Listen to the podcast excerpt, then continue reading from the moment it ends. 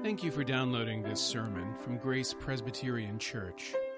Grace is a church where people seeking more grace, more depth, and more community can start finding their way and sharing their gifts with the world. You can follow us online at grace for sioux falls dot org. The saying is trustworthy, for if we have died with him, we will also live with him. If we endure, we will also reign with him. If we deny him, he also will deny us. If we are faithless, he remains faithful, for he cannot deny himself. Father, our hope and trust is in you, a Savior who cannot deny himself. We ask that you would speak to us through this song, that it would ring in our hearts. We ask it in Christ's name. Amen. As I said, it's a little bit of an Advent tradition to study songs during this season. If you went back to twenty sixteen, we went through the servant songs of Isaiah, these messianic songs about Jesus found in the Old Testament. And then the year after that, we turned to the Gospel of Luke, and we looked at all of the songs in Luke's Gospel. The birth narrative in Luke's Gospel is full of music, full of people singing. Mary, Zechariah, the angels, uh, very musical. But then the year after that, we did a non-musical Advent series. And then last year, we were going through Romans, and we just kept going through Romans. So this is a little bit of a return for us to this theme of music, of, of singing together. It's in this epistle in Second Timothy that Paul encourages or, or, or models for Timothy and for us the encouragement that, that a good song can be. I mean, Paul believed in the value of music in the church. He's the one who encouraged the saints to address one another in psalms, hymns, and spiritual songs. Remember, he does that in Ephesians five nineteen, and then he does it again in Colossians, in Colossians three sixteen. And the reason he does this is that when we, as he says, sing and make melody to the Lord in our hearts, what we're doing is letting the word of Christ dwell in us richly. That through that, that song, we are appropriating these words, these sacred words, and making them our own. We set them loose in our hearts. Now, the songs of Scripture are often deeply theological, kind of like old hymns. When you look at old hymns, it can be surprising, like how much doctrine has been built into these hymns. And I'll admit, occasionally, when you look at those old hymns, it seems like the doctrine that was built into them was a lot more important than singability was to the people who wrote them, right? We tend to like things simpler than they did. We find it easier to sing that way. But there's a long history of using music as a form of instruction. Right? When you were a child in school, you probably learned songs that were meant to, to, to help you remember lessons. I know when I began to study Greek, I had a momentary regret for the first time and last time in my life that I'd never been in a fraternity.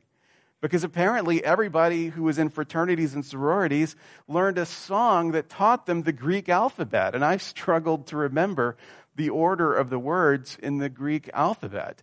But if you had learned that song, just like learning your A B Cs, it would be difficult to forget because the music kind of ingrained it in your mind. Or if you want like a, a much worse example, in the nineteen sixties war movie, The Dirty Dozen, when these former criminals who've been turned into a crack commando team are studying for their raid on the Nazi compound, they learn their mission by learning a rhyming chant so that each step of the mission they can recite back so that when they're in action, they will remember what they're supposed to do.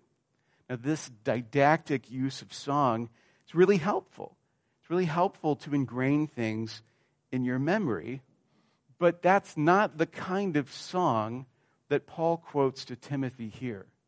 The kind of song that Paul quotes isn't merely didactic. It is theological, but it's not just instructional. There's more to it than that. This is what uh, scholars will refer to as a, a martyr song or a martyr hymn.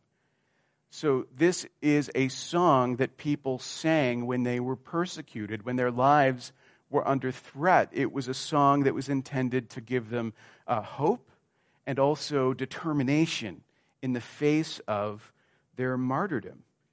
Now, you probably know this already, but just in case, I'll remind you, in Greek, the word martyr doesn't mean what it means in English. All of us are martyrs in the New Testament because to be a martyr is to be a witness. Right? Martyr is witness in Greek, and all of us are called to bear witness to the truth of Jesus Christ. But when you do that, you can face persecution. And you can face death. And that's why the word martyr changed in its meaning and came to mean not just witness, but one who is put to death or made to suffer because of their testimony to the truth. And these words that we read here were written to encourage those who face death. Now imagine if you were facing death. Imagine if... if the world was against you and, and was coming at you, like what kind of song could you sing that would stir you, that would inspire you, that would give you kind of a commitment to keep going and keep testifying to the truth?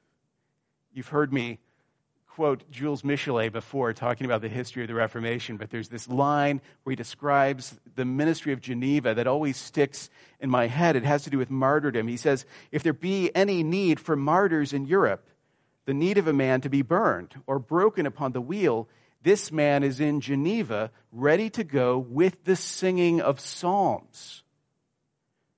When we were looking at the psalms earlier in the year, that's one of the things I don't know if I, I mentioned this or not, but, but if you ask, like, what were the martyr songs of the Reformation? They were the Psalms.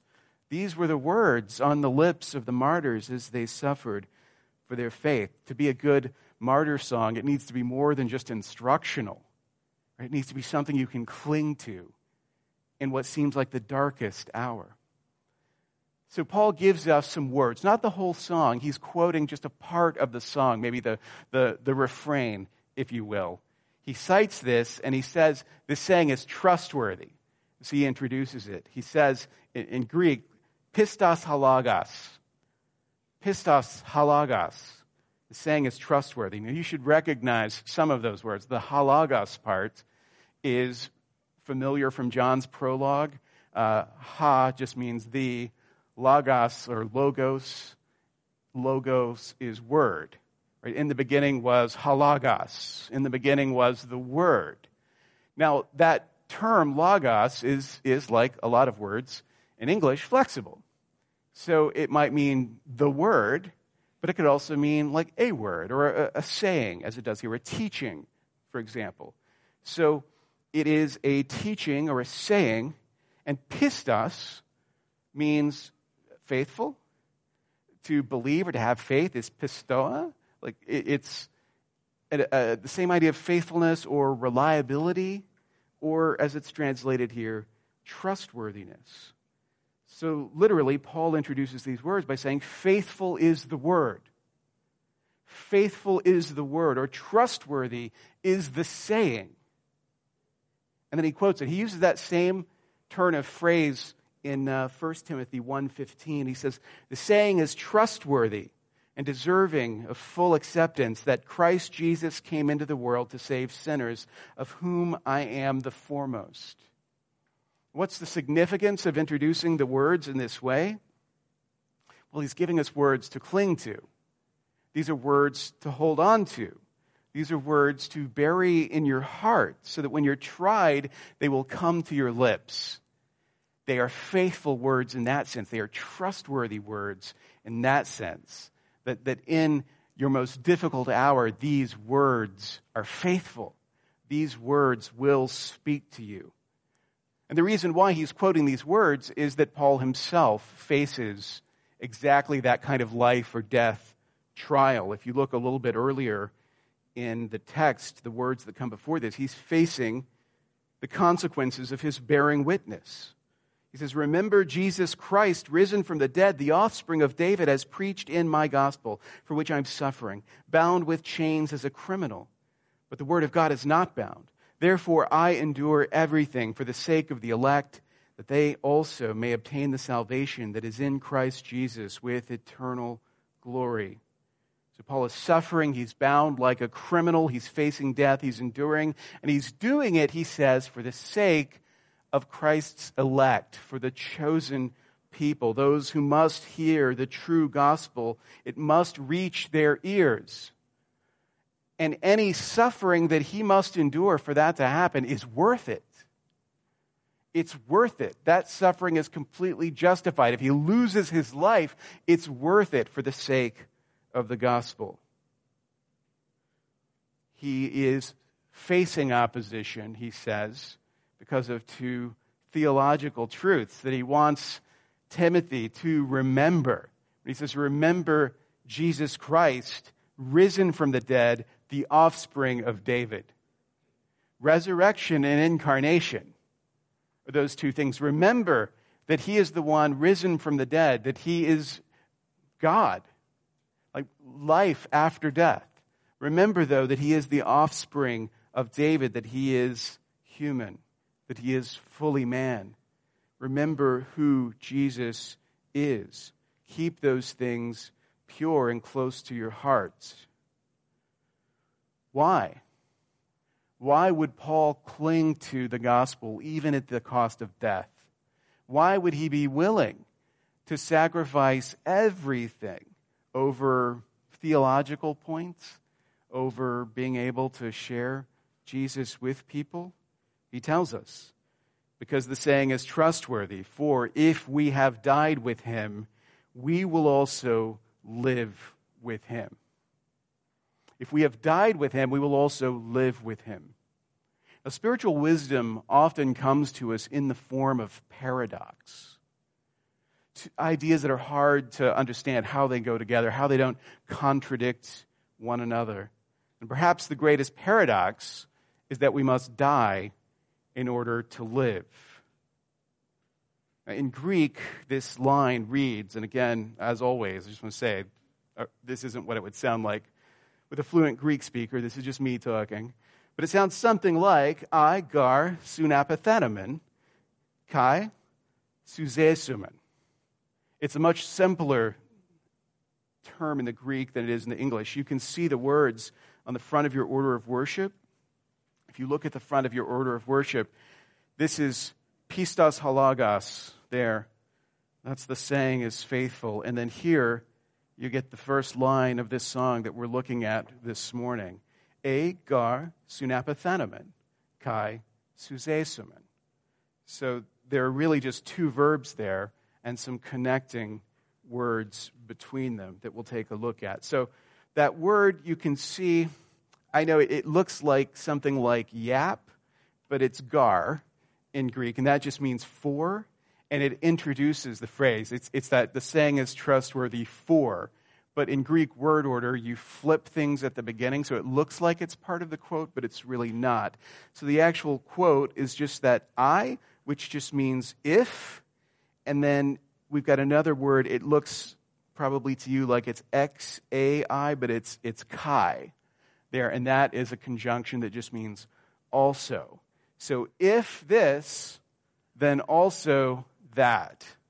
So if we have died with him, and that's just one word, sunapathenamen, and then kai also, suzesumen, we will live with him.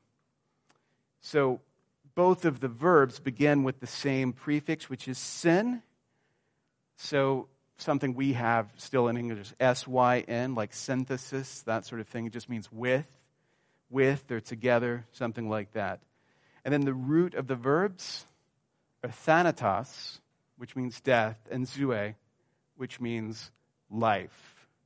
So literally, if we have died together, also we will live together. That's the paradox. Uh, the French novelist Balzac wrote a wonderful short novel called Old Goriot, and in, in one of the The chapters, a young man who's a minor character in that book is posed with a dilemma. He's asked, would you be willing to let a stranger on the other side of the world die so that you could make your fortune and be happy? And that's the dilemma he has to struggle with. Would it be okay with him for someone else to suffer and die? Someone he never knows and he never has to see the suffering. Would that be okay if, as a result, he would become rich and happy? And that dilemma embodies a classic struggle that, that we still wrestle with. Are we li- willing to live at the expense of other people? Are we willing to live at the expense of their suffering? Or how much of other people's suffering will we tolerate for our own happiness? Let's call this the dilemma of consumption. Right? That, that we want to have a good life, but we would not like to think that our good life comes at the expense of other people, or at least not too much at the expense of other people. We want to have nice things, but we don't want our nice things to be made by people who are suffering and, and in slavery and bondage. That's a dilemma that, that you can relate to. Right? I want life, but not at any cost. Like, I want a good life, but I want other people also to be moderately happy. And so moral people today often look for uh, ethical ways of consuming so that we don't uh, victimize others too much in the pursuit of a good life. In fact, when I checked my mail yesterday, I, I got a, a catalog here that is full of products that you can buy. There's sweaters and backpacks and jewelry and all sorts of good stuff, sunglasses. And these are all products you can buy, it says in the front, to make the world better together. If you buy stuff from this catalog, you will make the world better because, as it says in the back, how we spend matters.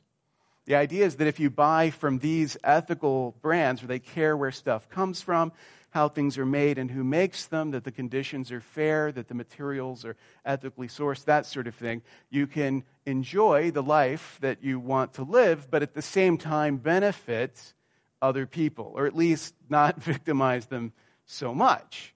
I'm sure the people who put this catalog together would hate for me to refer to it this way, but this is what we called in an earlier time trickle-down economics, that you can spend the money that you need to spend to make you happy, but in the meantime, you can take care of other people as well, um, which I think is, is a good thing to think about. But I want you to recognize that the paradox we're wrestling with here, that's not it. The paradox, the, the dilemma that so many of us wrestle with in life, that's not the dilemma that Paul is talking about here. Paul doesn't say that the path of life is not to... Uh, Like, like you try to minimize the cost to others. The path to a good life is to, to, to not hurt other people too much. Instead, here, the path of life is to embrace the cost to yourself. We must die in order to live. In order to live, it's not a question then of, of how to live in a way that gives you, let's say, the least harmful footprint. Instead, the problem of how to live To live as we're called to live necessitates death. It necessitates taking the suffering, taking the hardship onto ourselves. Instead of being satisfied to say, no one has to die so that I may live, which you might think of as a consumer's virtue, spiritual wisdom says, I must die in order to live. To obtain what is truly most valuable, we must sacrifice what seems to be of most value. That's how it is that Paul can say truly, for to me, to live is Christ, and to die is gain. He knows that he must die so that he might live. That spiritual wisdom is foolishness to those who do not know Christ. If you think that this life is all there is, then why would you sacrifice it for anything? Or why would you be willing to be satisfied living something less than your best life if this life is all there is? If you believe that this life is all there is, then this kind of suffering and self-sacrifice would seem pointless. And you'd be right. It would be pointless in a sense, because the only death that leads to life is to die with Christ. Yes, we must die in order to live, but the only death that leads to life is to die with Christ. And here we have to think about the importance of sin. I don't mean the importance of S I N. I mean the importance of S Y N, that prefix that we talked about earlier. Because it is only death that leads to life if we die with Christ. If we have died with him, the song says, we will also live with him. Just as Christ died and was resurrected, those who die with Christ will live with him. When we went through Romans, we saw this in Romans six. Paul says, if we have been united with him in a death like his, we shall certainly be united with him in a resurrection like his. We know that our old self was crucified with him in order that the body of sin might be brought to nothing, so that we would no longer be enslaved to sin. For one who has died has been set free from sin. Now, if we have died with Christ, we believe that we will also live with him. We know that Christ, being raised from the dead, will never die again. Death no longer has dominion over him. For the death he died, he died to sin once for all. But the life he lives, he lives to God. So you also must consider yourselves dead to sin and alive to God in Christ Jesus. So this isn't a strange or unusual thing for Paul to be saying to Timothy. Paul has already told us this in Romans six, that in order to live, we must die. If we want to live, we must die with Christ. Now, that death in Christ is a complicated idea. It has a little bit of an already not yet to it, because Paul talks about being uh, dead with Christ in the future, but also in the present. Right? So there's a, a dying with Christ and a, a living with Christ that is certainly physical, so that when we die with Christ, Paul has in mind something like martyrdom, something like physical death, a willingness to even die for the sake of the gospel, knowing that just as Christ died and was raised, that we who die with Christ will be raised again. So physical death and physical resurrection. And that's the, the eschatological part of the song, the looking forward to the future. And you can understand why that would put resolve in the heart of a martyr to sing these words. You're threatening me with death, but I know that if I have died with Christ, then I will live with him. So what threat does martyrdom hold for me? That's the idea. But to die with Christ and to live with him for Paul also has a this life significance to it as well. When he talks about our freedom from sin, he says we must be dead to sin and alive to Christ in that passage that we just read. So there is, even stopping short of physical death, there is a death that occurs in our lives as a result of the gospel. And it's a good death, because it is a death that frees us from the grip of sin. Again, this turns upside down our view of what death is and its power. The martyrs of the ancient church could go to their graves fearlessly, because they had come to see death the way Paul sees it, not the way human beings tend to see it, not as the end, but as a portal into the life to come, the life in Christ that was promised to us. That little word, sin, with, emphasizes something profound, and it is participation. In death, in suffering, in hardship, we participate in the death, in the suffering, in the hardship of Christ. That death, that hardship, that suffering draws us closer to him. Paul talks about his own sufferings as a way for him to participate in that work of Christ. It's not that the work of Christ is somehow unfinished, that Jesus suffered and died, but now there's going to need to be a lot more suffering and death to sort of pay the total bill. he doesn't mean that, that he participates in the atonement through suffering and death. What he means is he participates in the experience of Christ, in the union with Christ. He comes to understand more fully who Christ is and who he is in Christ. That's the participation that I'm talking about. As Paul clings to the reality of the incarnation and the resurrection, he does so because both of those things point to our participation with Christ and his participation with us. He became one of us. He suffered and died for us so that we might live with him. Now, what does this have to do with Advent? Advent, of course, is a season of longing, anticipation. We are looking forward to the coming of Christ. Originally, the, the events that we meditate on are, are like moments of anticipation of Christ's first coming. But we reflect on those as a kind of metaphor, as a window to think about his second coming, when he comes again. And so our anticipation is real. It just has a slightly different object, but it's still anticipation of the coming of Christ. A season of longing like this is, in a sense, a season of dying.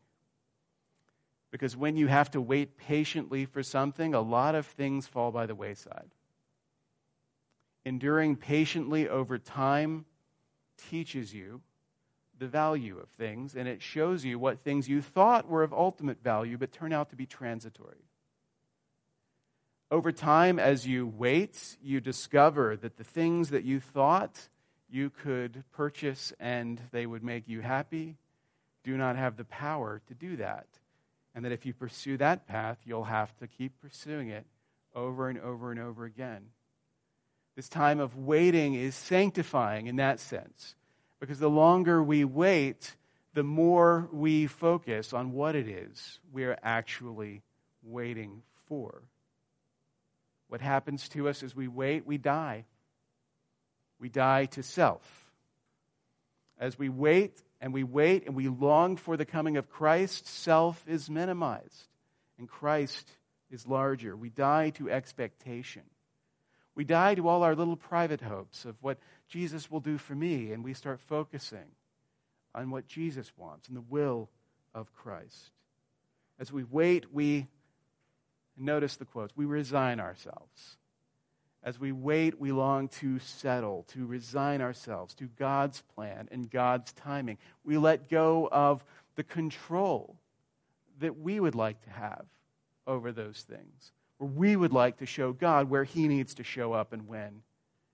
Over time of waiting, we learn that's in God's hands, not ours. And all of that is a kind of dying. It's a kind of of letting go, a kind of reconciling ourselves to God's sovereignty. But with that dying comes assurance. As the song sings, if we do this, we are doing it with Christ. And if we are doing this with Christ, then we will also do life with him as well. If we die with him, then we will also live with him. In the moment of martyrdom, as you sing those words, you might think the focus is on death, but it's not. The focus is on life. The focus is on living with him. Paul's not the only apostle to give encouragement to martyrs. Peter, if you recall, when we worked through Peter's epistles, Peter has a, a very uh, heartfelt focus on those who are suffering for the sake of the gospel. And he gives good encouragement to those whose witness leads to martyrdom. He says, despite everything, resist him, resist Satan, be firm in your faith, knowing that the same kinds of suffering are being experienced by your brotherhood throughout the world. And after you have suffered a little while, the God of all grace, who has called you to his eternal glory in Christ, will himself restore, confirm, strengthen, and establish you. So as you wait, as you learn patience, keep resisting. Keep fighting the good fight. Even though you're weary, don't give up. Keep pushing back. Keep holding fast to the faith. Remember, Peter says, that you're not alone, that you're going through this accompanied by this worldwide family of faith who is enduring with you in Christ. And remember that God will restore and confirm and strengthen and establish you by his power. If you remember that, then you can suffer patiently, as Christians have for time immemorial, knowing that if we have died with him, we will also live with him. Death has nothing to make us fear. If we die with him, we will live with him when he comes again. Thank you for listening. You can find more sermons from Grace and information about joining us for worship by visiting our website at grace for sioux falls dot org. We also invite you to visit the iTunes store and subscribe to the Sermons of Grace podcast.